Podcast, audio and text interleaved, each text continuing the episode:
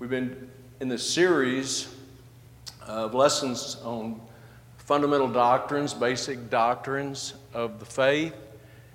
And uh, we're going to continue that tonight in Ephesians chapter 1. We've covered the doctrine of man. Most recently, we covered the doctrine of sin. We covered the doctrine of man and the doctrine of sin. See the human nature of man, the depravity of man, the corrupt nature of fallen man, and see the tendency to sin and the repercussions of sin, the consequences of sin, the tendency to sin, it's a pretty bleak picture, really, for mankind. But tonight, we're going to talk about the doctrine of salvation, which is good news. The gospel is good news. Ephesians chapter 1, and if you're able to stand, please stand as we read a couple of verses tonight, uh, beginning in verse 13. Ephesians chapter 1 and verse 13. In whom, talking about Christ, of course, the last part of verse 12 says, Who first trusted in Christ, in whom ye also trusted, after that ye heard the word of truth, the gospel of your salvation, in whom also, after that you believed, you were sealed with that Holy Spirit of promise, which is the earnest of our inheritance until the redemption of the purchased possession unto the praise of His glory. Let's pray. Father, thank you for your word tonight. Thank you for the truth, the truths that we will consider tonight. We believe that the Bible is true. We know it's true. We know that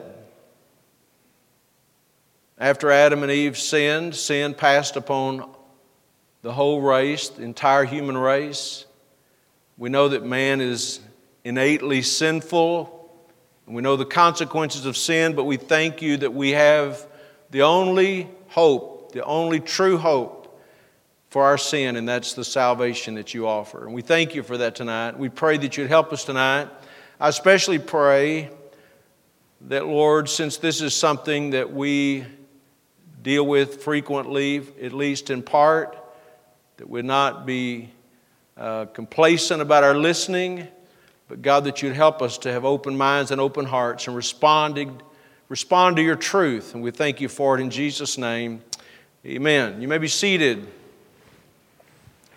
This much of this first chapter, I considered reading this entire chapter. It's such a great chapter, but I think that we will not do it tonight anyway. But it talks about the salvation that we have in Jesus Christ. And as we've said many, many times, uh, salvation is not just a ticket that God gives us to, to go to heaven one day. Salvation is a changed life, it's a total change in our life, change in our desires, change in our, our plans, our purpose. It's a, it's a remarkable, miraculous change. The word here, we're looking at our text in Ephesians chapter 1, where it says in verse 13, the gospel of your salvation. And the word uh, that's translated there in verse 14 is salvation. The Greek word is soteria, S O T E R I A. And so, um, this doctrine, the theological term, is actually soteriology, the doctrine of our salvation. So, when we talk about salvation, let's think first of all about what the word means saved or salvation. First of all, I just want to remind us, um, even though we take it for granted that everybody uses the same terminology that we use, uh, the term saved or salvation is a bib- these are biblical terms. A lot of if you talk to religious people, if you ever witness to people, coworkers or family, and you talk about being saved, a lot of times they don't even know what they're ta- what you're talking about because many religious people don't use these words. And some even, I've had people actually say, well, those are Baptist words. No, they're not Baptist words, they're Bible words, saved or salvation. And the reason they're commonly used by Baptists is because they're used quite frequently in the Bible. And uh, let's look at a couple of examples of that. Go to book, the book of Acts, for instance, And we're going to look up numerous passages together tonight, but we're going to go to Acts chapter 4 at this time. And here again, we use, see the common usage of those two terms salvation and saved. Acts chapter 4 and verse 12, where the Bible says, There is neither is there salvation in any other. For there's none other name under heaven given among men whereby we must be saved. There you see the term salvation, saved, used in the same verse, in the same sentence. Go a little further from into the book of Acts, if you would, Acts chapter 16. And here we have Paul's conversation with the Philippian jailer.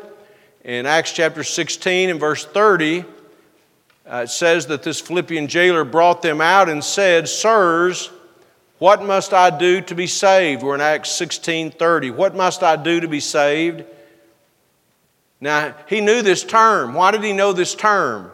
I'm sure it's because Paul has used the term there in this encounter in the Philippian jail. In verse 31, they answered their response, and they, Paul and Silas, and they said, Believe on the Lord Jesus Christ, and thou shalt be saved in thy house. So, this is a biblical terminology salvation, saved. Paul wrote to Titus, and he said, Not by works of righteousness which we have done, but according to his mercy hath he saved us by the washing of, and he uses this word, regeneration. Use that word synonymously with being saved, regeneration and renewing of the Holy Ghost. So, salvation is an important term. It encompasses really the entire process, the transformation of God's work in the person who's born again. It, it applies to our past. When you, when, when you got saved, when I got saved, it affected our past. All our sins of the past are forgiven, and we're saved at that moment from the penalty of our sin. And that's good news. It also applies to our present, because now we're no longer aliens to God's truth and righteousness. We're we are adopted into his family, we have fellowship with God, and we're being saved from the power of sin. We've been saved from the penalty of sin. We're being saved even now, the power of sin. We're, you know, he came, Jesus, thou shalt call his name Jesus, for he shall save his people from their sins. But it also applies to our future, our eternity in heaven with God, where we'll be saved from the presence of sin. There is no sin there. Salvation is that whole thing. Now, please, young people, hear, people hear this. You know, people, because of um, a lot of reasons, I'm, I'm sure, they have this idea that salvation is just praying a prayer and getting a, a pass to go to heaven, and basically nothing else really changes. That is not Bible salvation. I mean, I'm not, it's not that I'm saying that's not, it, the Bible never says that's what salvation is. Salvation involves a lot more than that. So that's what the term means. But what is the means of salvation? In our text we began with, and I'll refer back to this a time or two tonight in Ephesians 2. In our text, we see the role of the Word of God, the truth, the gospel. In Ephesians 2, if you look back there, in verse um, 13, it says, in whom, all, in whom you also trusted after that you heard the word of truth. What happened prior to them trusting? They heard the word of truth.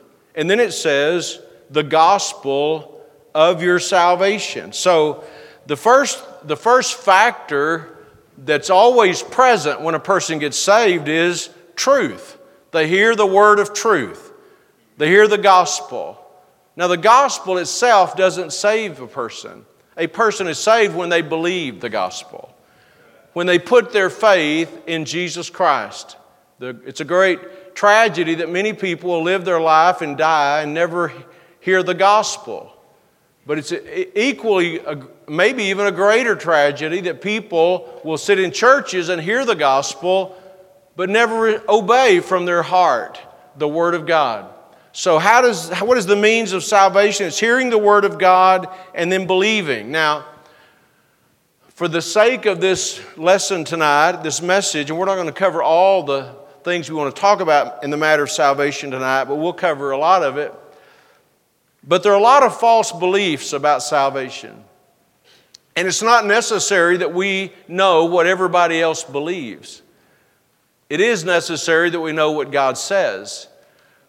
But many views about salvation, but all of the views, in my, if you want to simplify it, and I believe this is, it's relevant to do this, all the views of salvation can be put into two basic camps or categories.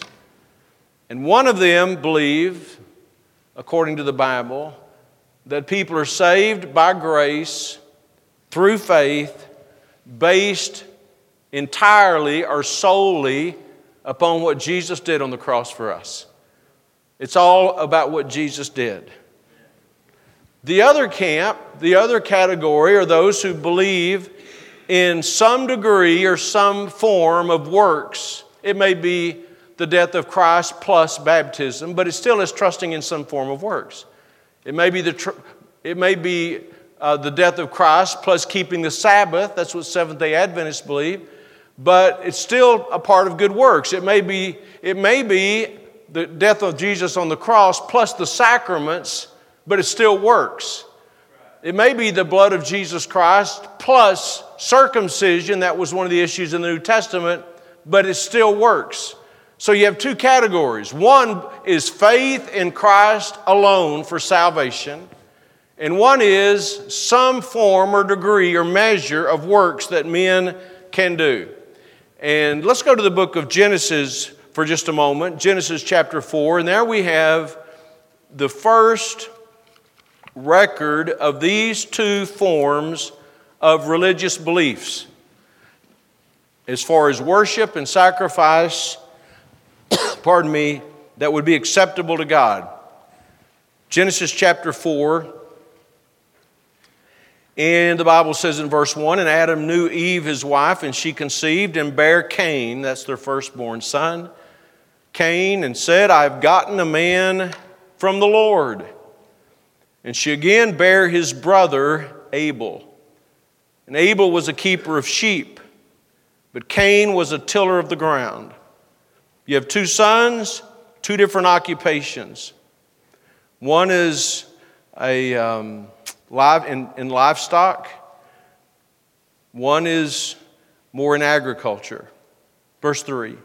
And in the process of time, it came to pass that Cain brought of the fruit of the ground an offering unto the Lord. When they became old enough, it was time for them to begin to participate in worship. We don't know exactly how old they were, anything like that. And Abel, he also brought of the firstlings of his flock and of the fat thereof. And the Lord had respect unto Abel and to his offering, but unto Cain and to his offering he had not respect. So you have two different brothers raised in the same family, two different occupations, and two different views about worship. Very important. Cain, the Bible says, uh, in verse 2 was a tiller of the ground. In verse 3, it says, He brought of the fruit of the ground an offering unto the Lord. He brought something that he had produced. We don't know what it is, not important. Verse 5 But unto Cain and to his offering he had not respect. God rejected his offering. You know, it's just worth mentioning that a lot of people have the idea that God ought to accept whatever they offer. But that's not true. God accepts when we offer what He requires, He accepts it. God rejected uh, Cain's offering. But it says of Abel, verse 2, the second born son, that he was a keeper of the sheep. He took care of the, the flock. And it came time for him to bring an offering. In verse 4, it says, And Abel he also brought of the firstlings of his flock a sacrifice. He brought an animal, a sacrifice. And of the fat thereof, and the Lord had respect unto Abel and to his offering. Abel brought a substitutionary sacrifice, and God accepted his offering. Now, To me, that's the, that represents really the two forms of salvation right there. One of them was putting his faith in the sacrifice of another. One of them was putting his faith in something that he could produce. And I want to tell you, God accepted only one of them. And God accepted the sacrifice, the substitutionary sacrifice of another. And so here's, here's this pre- picture of salvation. Now, we don't, there's a lot in the Bible we have, but there's some things in the Bible we don't have. And one thing we don't have is how old were they? But we know this they had been taught, they had been instructed. You can be assured of that, that Adam and Eve had instructed their children. And by the way, we see, you know, if you read on in the text, and we're not going to do that, that Cain was very upset, very mad. He was upset because God didn't accept his sacrifice, upset enough that he killed his brother uh, Abel. So, so, so what is it? What is the means of salvation? It's hearing the gospel and having a proper response to the gospel. And what is the gospel? It is the message of Christ's salvation and faith in Christ alone. I'm not going to turn to it tonight, but if you want to read a passage, young person, that talks about the importance that God places on having the right gospel, read Galatians chapter 1. Because Paul said, If any man bring any other gospel than that which I've brought unto you, let him be accursed. There are a lot of, a lot of false gospels. And I'm not going to just stand up here and tell you what's wrong with a lot of different religions. But, per, by the way, a person's not saved because they're Baptists. A person's saved because they put their faith and trust in Jesus Christ. But very few other religions believe what we're talking about tonight in the matter of salvation other than Baptists. Most people believe it has to do with baptism. Most people believe or has to do with good works, has to do with whatever, the sacraments. But for us, it's just Christ and Christ alone and our faith in Christ. So, what is our response? What is the proper response uh, to the message of salvation? Let's look at that for a few moments. And let's go to the New Testament, go back to the New Testament, go to the book of Acts. And I want to use Acts chapter 20, verse 20 and 21, because it mentions two, two matters that have to do with our response to the gospel. And both of them are important.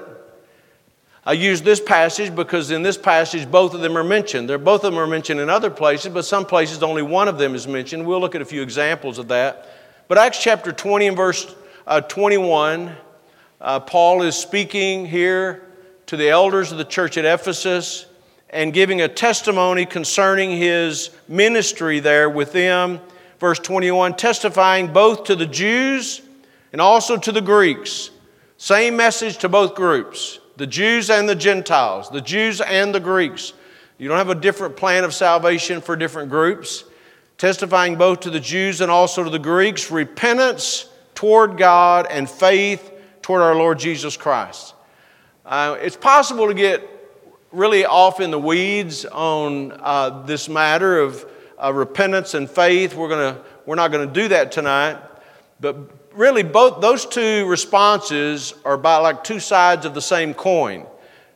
We turn from sin, we turn to God. We turn from error, we turn to truth. Repentance is a turning, and those are both, they're distinctive, but they're inseparable. I don't, I don't ever find a place in the Bible where the Bible indicates that a man truly repented who did not believe. But I don't think you'll find a place in, a, man, a place in the Bible where a man truly believed who did not repent. I think they're both, they're both factors. They're, they're distinct, but they're inseparable. Anytime you find one, you'll find the other. Now, what is repentance? Repentance is really a change of mind. It's, it's, it's a turning in our mind. And it was often, not always, a part of the gospel message. For instance, when John the Baptist began to preach the forerunner of Christ, he said, Repent for the kingdom of heaven is at hand. And the forerunners preached the same message. Jesus came along and began to preach uh, while John was still alive. And John, Jesus preached the same message John did repent, for the kingdom of heaven is at hand. And so repentance was a part of their message. It's what Jesus preached, it's what John preached, it's certainly what the apostles preached. Um, if you go to the book of Luke, Let's turn there, please. The very last part of the Gospel of Luke. Uh, we have one account of the Great Commission that Jesus gave to his churches. So we're in Luke chapter 24, and he's beginning in verse 46. It said, And said unto them, Thus it is written, Luke 24, 46.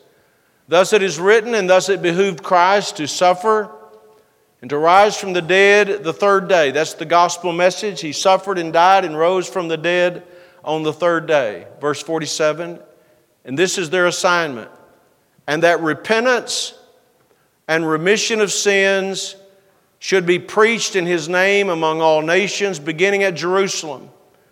Now, never even mentions the word faith there, but, he, but we understand it's implied. That's, we, that's the gospel response repentance and faith. And so that's that matter of there were to preach repentance. And we, most of us, would know this that there's been a lot of dialogue about that subject in recent generations, the last generation or two. And it, we shouldn't complicate it, it's, it's just clearly taught in the Bible. In Luke chapter 13, twice Jesus said, Except you repent, you shall all likewise perish. That's very clear, very simple. And uh, he called for repentance. And repentance, as I said, is a changing of mind. Nobody ever got saved who didn't change their mind about some things. Change your mind about your sin. Change your mind about God. There's, it, it involves a change of a change of mind, a change of thinking, and it's a part of the, it's a part of salvation. And repentance alone does not save a person. Jesus saves a person, but repentance is seen in our coming to Jesus Christ. I'm looking for a verse while I'm talking to you, Mark chapter 2 and verse 17, where Jesus says, They that are whole have no need of the physician, but they that are sick. I came not to call the righteous, but sinners to repentance. God calls sinners to repent. And it's a tragedy, really. It's sincerely a tragedy that uh, people have actually, and they still believe this. I hear this, I read this. People say, well, you don't repent till after you got saved. That's not what the Bible says. We do repent after we get saved. I've been repenting for, for more than 40 years, I've been repenting.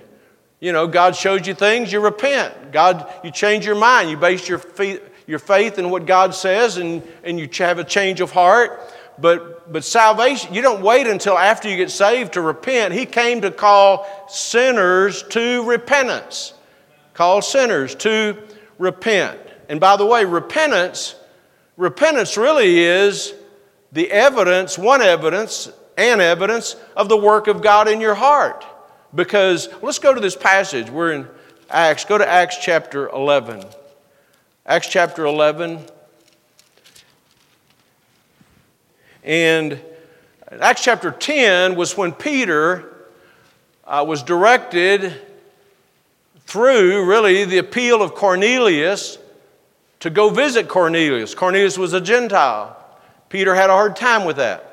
Peter didn't understand how Gentiles could have the same salvation that Jews did. And so that's all in Acts chapter 10. Acts chapter 11, Peter's giving an answer to the church about what took place among these Gentiles, Cornelius and his house. And he's explaining this uh, in, in Acts chapter 11. I'm kind of introducing the verse I want to look at. Verse uh, 17 says, For as much then as God gave them the like gift as He did unto us who believed on the Lord Jesus Christ, they believed on the Lord Jesus Christ. That's faith. What was I that I could withstand God? That's Peter's giving his explanation. He says, how, how could I withstand what God was doing? Verse 18, when they heard these things, they held their peace and glorified God, saying, This is what their response was then hath God also to the Gentiles granted repentance unto life. Not repentance after they got life, they were repenting in order to get life. They, it's a part of the message that men need to turn from their sin. And people do need to turn from their sin. But repentance is not the only thing. I actually spend more time sometimes talking about that because there's so much misunderstanding about it and a lot of false teaching about among independent Baptists about what a repentance is and the role of repentance. It's a shame, but it's true. But also is the matter of faith. Many, many years ago, I did my own personal study. Throughout the New Testament, every time it mentioned repent or repentance, and every time it mentions faith or belief. And it mentions faith or belief many more times than it mentions repentance. But that doesn't mean both of them are not important. So, what is faith? Faith is believing on or believing in or trusting in Jesus for salvation. My Bible is still marked for Ephesians 1, where we began. And I want to just emphasize this matter again of trust and faith. It says in verse 12 of Ephesians 1 that we should be the first, that we should be to the praise of his glory who first trusted in Christ. We first, Paul writes, in whom he's now he's speaking to the church there at Ephesus, in whom ye also trusted. We trusted in Christ, Paul says. You trusted in Christ, in whom ye also trusted. After that ye heard the word of truth, you heard the gospel, the word of truth, the gospel of your salvation, and you trusted, verse 13, in whom also after that ye believed, another word for trust, after that you believed, you were sealed with that Holy Spirit of promise, talking about the security of the believers. But here we find this is, this is how a person gets saved by receiving, believing, putting your faith in Jesus Christ. Nothing more than you can do. Nothing less than you can do. That's the only biblical response there is to the gospel of Jesus Christ. Receiving it, believing it. One of the concerns that every one of us should have, and parents should have, I know, for their children, is saving faith is not the same as mental assent. It's not the same as agreeing to facts. We could turn to James, we won't do that tonight. But when James wrote that great epistle, he said this the devils also believe and tremble. The devil knows who Jesus is. The devil knows Jesus died on the cross. The devil knows that Jesus raised from the dead, but the devil is going to spend forever in a lake of fire. Just because you have intellectual understanding doesn't mean you're saved. And that, that could be true of anyone. But we especially are concerned about our children and dealing with our children because it's not just enough to say, Yeah, I believe that Jesus and I know I've sinned and I want to be saved. I'm not trying to make it difficult to be saved, but they, the God has salvation is a work of God. Amen. It's a miraculous work that changes a person's life. So faith is not just agreeing with the facts, it's relying upon Jesus, it's trusting in Jesus and what he did on the cross for salvation. It's believing God's promise. Go with me, if you would, to that beloved passage, John chapter 3. John chapter 3, we'll just read a few verses here talking about, we're talking about the means of salvation. It's through the preaching of the gospel, through the declaration of God's truth, and our faith and our response to the Word of God. In John chapter 3, Verse 14 it says, And as Moses lifted up the serpent in the wilderness, even so must the Son of Man be lifted up, that whosoever believeth in him should not perish, but have everlasting or eternal life. Whoever believes on Jesus, whoever trusts him. Verse 16 For God so loved the world that he gave his only begotten Son, that whosoever believeth in him should not perish, but have everlasting life. For God sent not his Son into the world to condemn the world, but that the world through him might be saved. He that believeth on him is not condemned, but he that believeth not is condemned already, because he hath not believed in the name of the only begotten Son of God. He that believeth on him is not condemned. Isn't that a wonderful promise? Whoever believes on him for salvation is not condemned. Thank God for that. It's not difficult, it's impossible with man, but all things are possible with God. A little the last verse of that same chapter, verse 36 He that believeth on the Son hath everlasting life. And he that believeth not the Son shall not see life, but the wrath of God abideth on him. It's worth emphasizing tonight that this is the message that people need to hear. What Christ has done for them and what their response, our response to the gospel is to be. People don't know that. People who are ignorant of religion don't know that. People who are steeped in religion don't know that. That it's just a matter of faith and trust in Jesus Christ. It's good news. Just like Moses lifted up the serpent in the wilderness, and those people bitten by that serpent, all they had to do was look upon that brazen serpent with faith, and they were saved. They were healed. Isn't that wonderful? As Moses lifted up the serpent in the wilderness, so must the Son of Man be lifted up, that whosoever believeth on him, whoever trusts in him. Young person, that's the only thing standing between you and eternal life. You must put your faith and trust in Jesus Christ. Faith in Christ. For by grace are you saved through faith.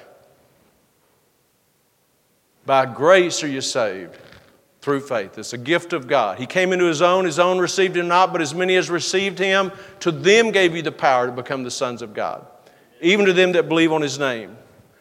So then, we've talked about what salvation is, the terms salvation, what it means, the means of salvation. I just want to say quickly a couple of words about the candidates for salvation. Who can be saved? It's an important thing to answer and know in your heart who can be saved. Paul wrote to Titus and he said this For the grace of God that bringeth salvation hath appeared to all men. All men. All men can be saved, and most women. No, all people, men and women, can be saved. There's a lot of, there's a lot of misinformation about that, even among Baptists, among independent Baptists different kinds of Baptists that believe that only a certain people, that God determined, God decided before time ever began that these people and the, these people God wanted to be saved, and these people God would not allow them to be saved. God didn't want them to be saved. That's not taught in the Bible. That's not taught in the Bible. God knows who's going to be saved. That's God's, God's uh, providence, God's sovereignty. God knows every person. God, God knew before I was ever born when I would be saved, what would bring me to salvation. He didn't make me be saved, but He knew. That's His sovereign knowledge. His, and, and He worked circumstances in our lives. We're thankful for that to bring us to the awareness of our need to be saved. But Peter made it very clear God is not slack concerning his promise, as some men count slackness, but is long suffering, not willing that any should perish, but that all should come to repentance. Is everybody going to be saved? No. Does God want certain people to be lost? No.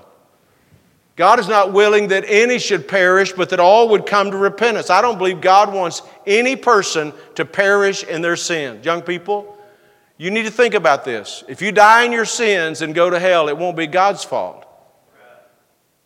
Jesus died for your sins, but you must personally receive Him as your Savior. Uh, go with me, if you would, to 1 Timothy chapter 2.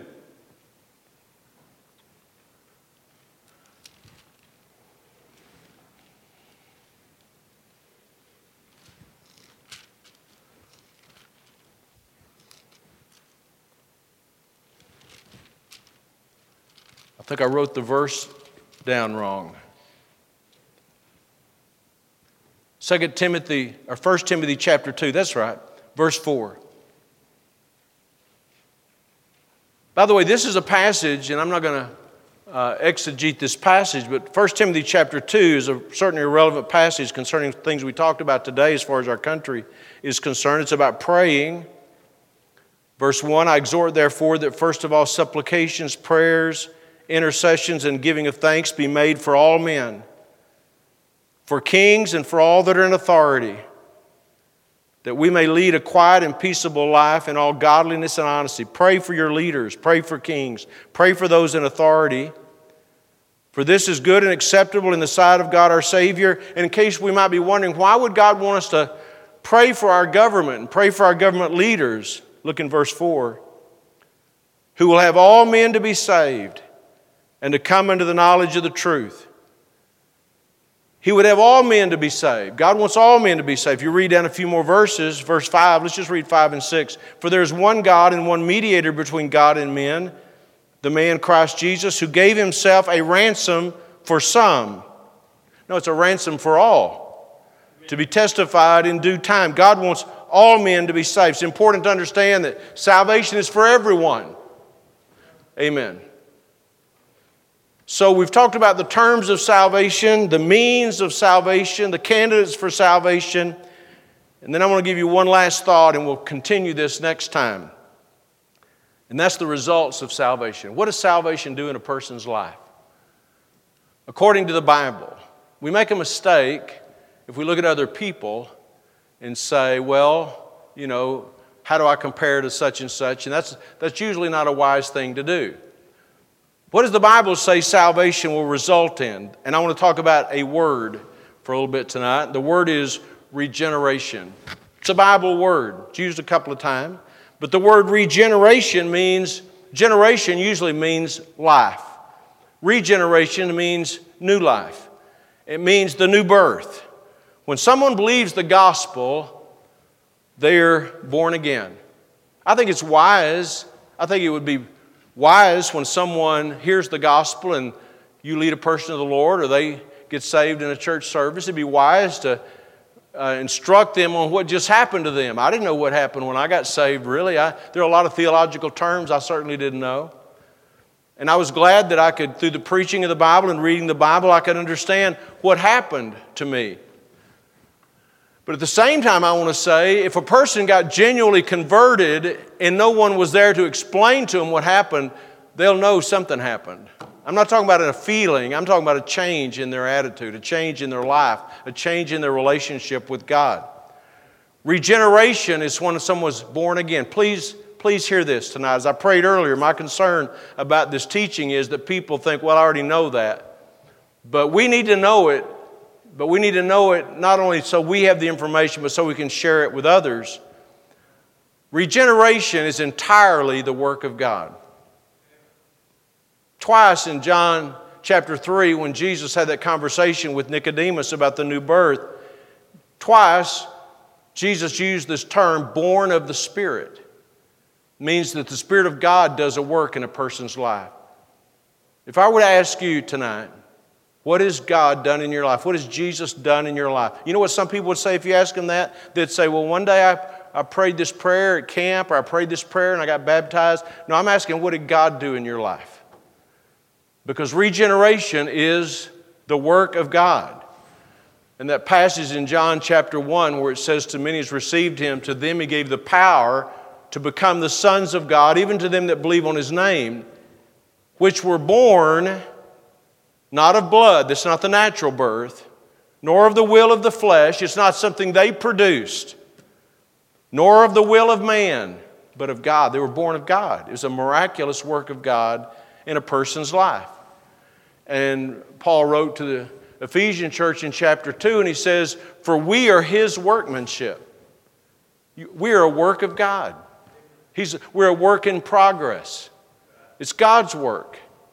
Now, I'm not saying we don't have responsibilities. I'm just saying if all, if all Christianity is, is us conforming to a lot of rules and regulations and standards and saying we can do this, it's something we do. That's not regeneration. That's not salvation. Salvation is what God does in a person's life. Once, you know, once I was dead and now I'm alive. Once I was blind and now I can see. It's regeneration. Amen. And when a person gets saved, a lot of things happen. We're going to talk about a number of those in the next lesson. But one thing that happens is a regeneration is the Spirit of God comes to live within us. He indwells us. God lives inside of us. Jesus was preparing the disciples for his departure in John chapter 14, and he says about, about the Spirit of God, he said, He dwelleth with you and shall be in you. He shall be in you.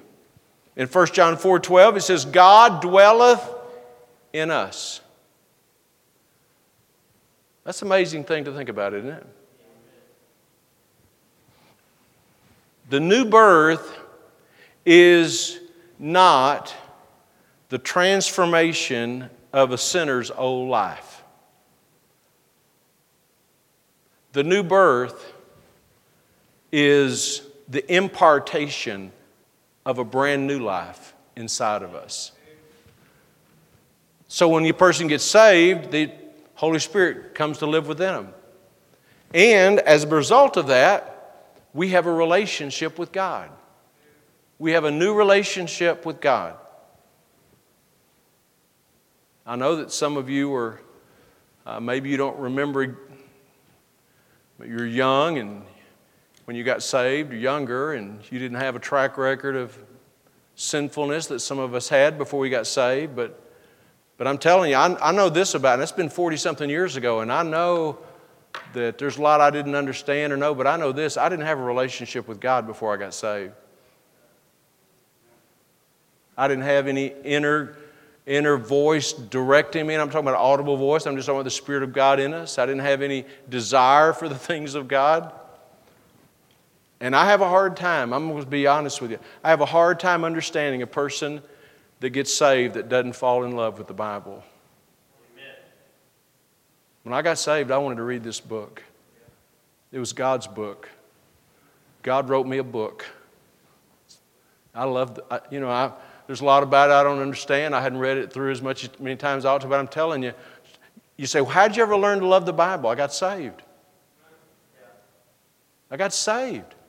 And, and for a person, and I've known a lot of people like this, a lot of them, who believe they're saved, who never hardly open the Bible, never look into the Bible, never read the Bible, never memorize any scripture, very seldom ever really pray, and they, and they, say, they think they're saved. I'm telling you, that's not what I understand the Bible to teach that salvation is. Changes our life. We have a new relationship. Therefore, if any man be in Christ, he's a new creature. Old things are passed away, all things become new. There ought to be, if you got saved, there was a time in your life when you recognized, as a child, as a teenager, as an adult, you recognized that I, whatever the circumstances were, whatever the message was, whatever the location was, that you were born again and your life took on a new trajectory after you got saved. Right? It's salvation. We're in Christ. If any man be in Christ, he's a new creature. He's a Paul said, I am crucified with Christ. Nevertheless, I live, yet not I, but Christ liveth in me. It's a, it's a new life. We have a new relationship with God. Let's go to one last passage, 1 John chapter 3. We're part of the family of God. Imagine that. 1 John chapter 3. When I was a child, I had a pretty dysfunctional family. Sometimes I think, even as a saved person, I have a new family that's sometimes dysfunctional. but I have a brand new family, and I have a brand new father. 1 John chapter 3, Verse 1 Behold, what manner of love the Father hath bestowed upon us that we should be called the sons of God. What love has been bestowed upon me that I would be known as a child of God? Therefore, the world knoweth us not. The world is not related to us because it knew Him not. It didn't have a relationship with Him, doesn't have a relationship with us. Beloved, now are we the sons of God. Now, it doth not yet appear what we shall be, but we know that when he shall appear, we shall be like him, for we shall see him as he is. We're a part of God's family. We're the children of God. God is our Father. Jesus said, when you pray, pray like this Our Father which art in heaven. God's our Father. We're His children. Isn't that wonderful? We're brothers, and by the way, we're family. We're brothers and sisters. Amen. It's a wonderful thing. This all happens when you get saved. Have you been saved? Do you know you're saved? I'm not here to try to make people doubt their salvation, but do you have a relationship with God? Has He changed your life? These are Bible verses. This is, this is God's truth. This is the light that shines into our heart. This is God's truth. Have you been born again? If not, tonight you need to be saved. And people could say, well, you know, I think people get saved. Some people get saved. Some people get really saved. No, saved is saved. I don't find anywhere in the Bible where it says some people got really saved and some people got kind of saved and, and some people got barely saved. No, it's just saved. Are you saved? Has He changed your life? Have you been born again? And if not, you need to be saved. You need to take this seriously. You need to take the Bible seriously. You need to take the gospel seriously. And then if, if we're saved, what about our friends? What about our neighbors? Our extended family, people we know? Are they saved? That ought to be a concern to us. There's only two kind of people in the world the saved and the unsaved, the lost and those who are regenerated, born again. And get so muddled in life to where we think a whole lot of things matter more than they should. But I'll tell you, when we leave this life, the only thing that's going to matter is whether a person's saved or not, and what we did with our life after we got saved. That's all. Amen. I love the doctrine of salvation. We've been hearing it for four decades. I still love to think about it. We'll talk about it some more in our next lesson. The change that God makes in a person's life. Let's bow our heads together for prayer. Our Father, as we pray this evening, I want to thank you for your word. Thank you that our beliefs are not based upon our feelings or our opinions. They're not based upon our, our personal preferences, but they're based upon the revealed Word of God. We thank you for that. Thank you, Lord Jesus, that you've given us your truth. God, I pray, as I prayed earlier today. I pray for every person here tonight. I pray for those who are not saved that you'd open their eyes, bring conviction to their heart. Thank you for the power of the Word of God to convict us of our sin, to shine the light of the glorious gospel of Christ into our wicked hearts. Thank you for it.